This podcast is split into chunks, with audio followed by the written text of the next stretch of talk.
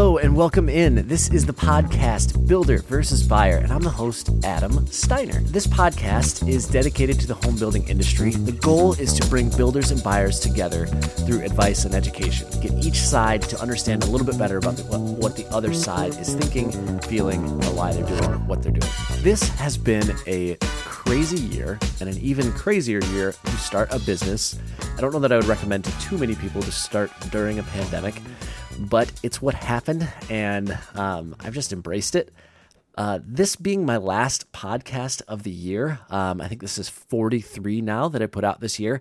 I felt it'd be nice to just recap the lessons I've learned from a year in business. It might not be too home building centric, but um, as I've said before on the show, it's my podcast, and if you don't like it, go start your own. It's not too hard. Um, so let's get into it. Lessons I've learned from a year in business. I have five of them here that I feel like are either things I've learned the hard way or accidentally done right and been glad I did. Um, the first one is ask nicely. I have been I have been surprised at the amount of yeses I get from people to guest on my podcast or people that are hosting podcasts that allowed me to be a guest. I I don't know if there's just this natural kinship in content creators and everybody knows what it feels like to be starting out and that that grind that you get through to get over the hump to uh, you know start to get get noticed and gain a following and all that.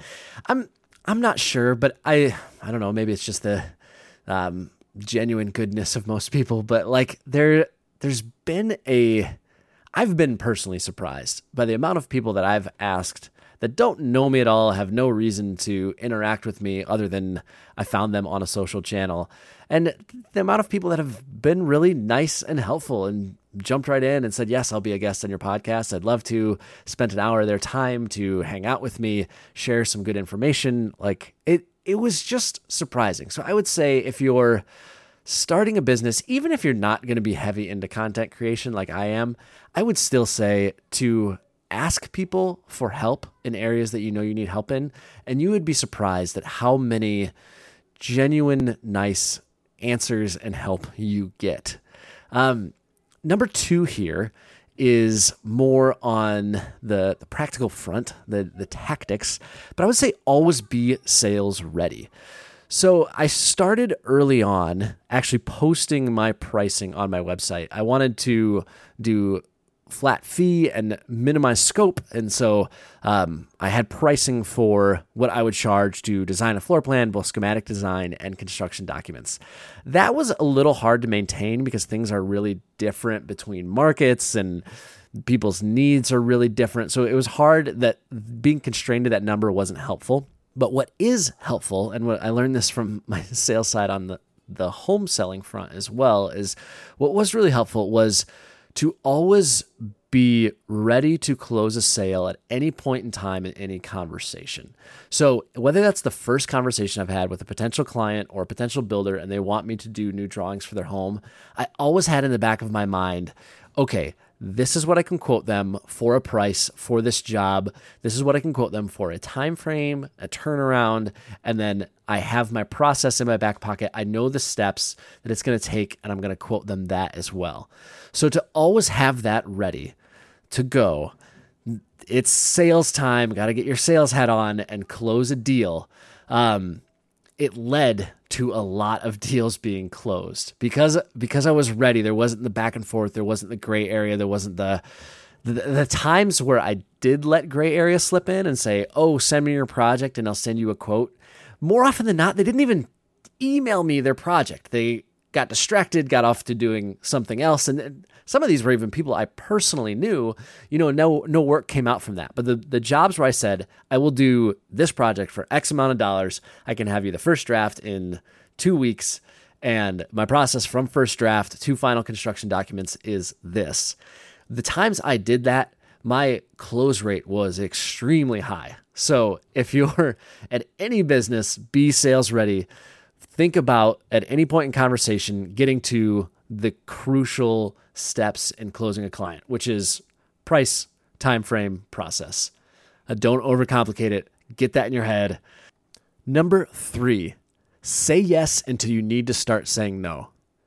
Okay, there's I'm I'm kind of contradicted on this one because I will say that there is something very very beautiful, especially as a business owner, to saying no to potential work because that means you've honed in on what you do well and what you don't do well, and you're not trying to fit a square peg into a round hole by forcing yourself into a job that you know you're not going to succeed at. I think that's all good. But the first year of business, you may not know what those things are, and you may not know what you like or don't like until you do it and then figure out what the time it took you, the margin you made on it.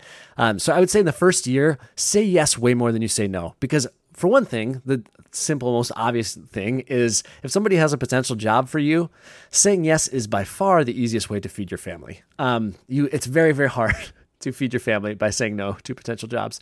Um, if you, that's the first time you've heard that was this podcast, you might need more business coaching than just this.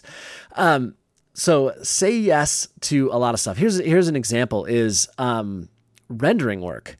So I, when I, I first started my company, I was like, I want to do concept design, like schematic design work, design people's dream homes, or design great plans for builders that I know people will love to live in. That was what I was really focused on. And I got a couple of projects where the builder said, I have five renderings for you. I just, I have the floor plans done. They're all in two dimensional drawings. I would like a three dimensional color rendering.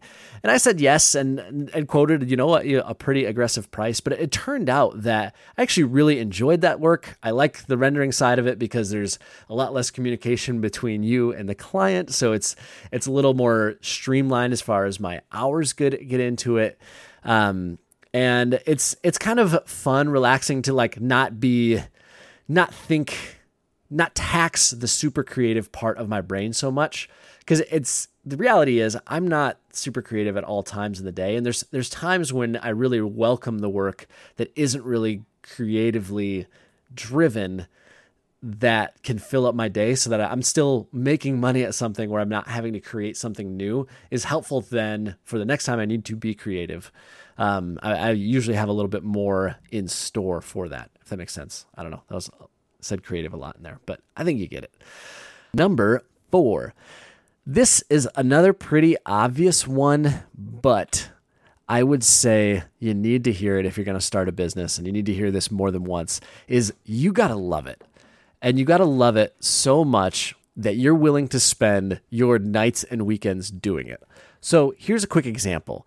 I felt like my website needed to be reformulated pretty early on in my business. I think this was like a year, uh, a month or two in. Um, I knew that I couldn't take the my daylight hours to do that work because I had work coming in. I had stuff I needed to get done. So my weekend project turned into redoing my website. Fortunately, I love that part of the business. Web design is pretty fun for me. So it it felt like a hobby and something fun that I got to do on my couch during a weekend as reformulating my website. Um, if things like that if you want to be a specialist and do just one specific thing in a business, work for somebody else. The owning your own business is not the place for specialists. You may get there eventually, you know, after you grow, but early on, you are doing everything. You know, you have to be excited about bookkeeping and you have to be excited about the filing system on your computer and your marketing presence and your brand and what you're going to post on LinkedIn tomorrow. Like, I'm not saying you need to like all that stuff, but you better like some of it, or business is going to be an uphill battle. Lastly, on that note of posting things on LinkedIn and doing all this other stuff, is I've found doers win. So just the act of like making this podcast, I feel like has accelerated my business. And here's the funny thing I get this question a lot.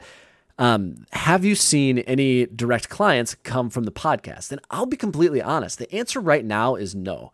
I don't think there's any single client I have right now that first found me through the podcast and then decided to be a client of mine.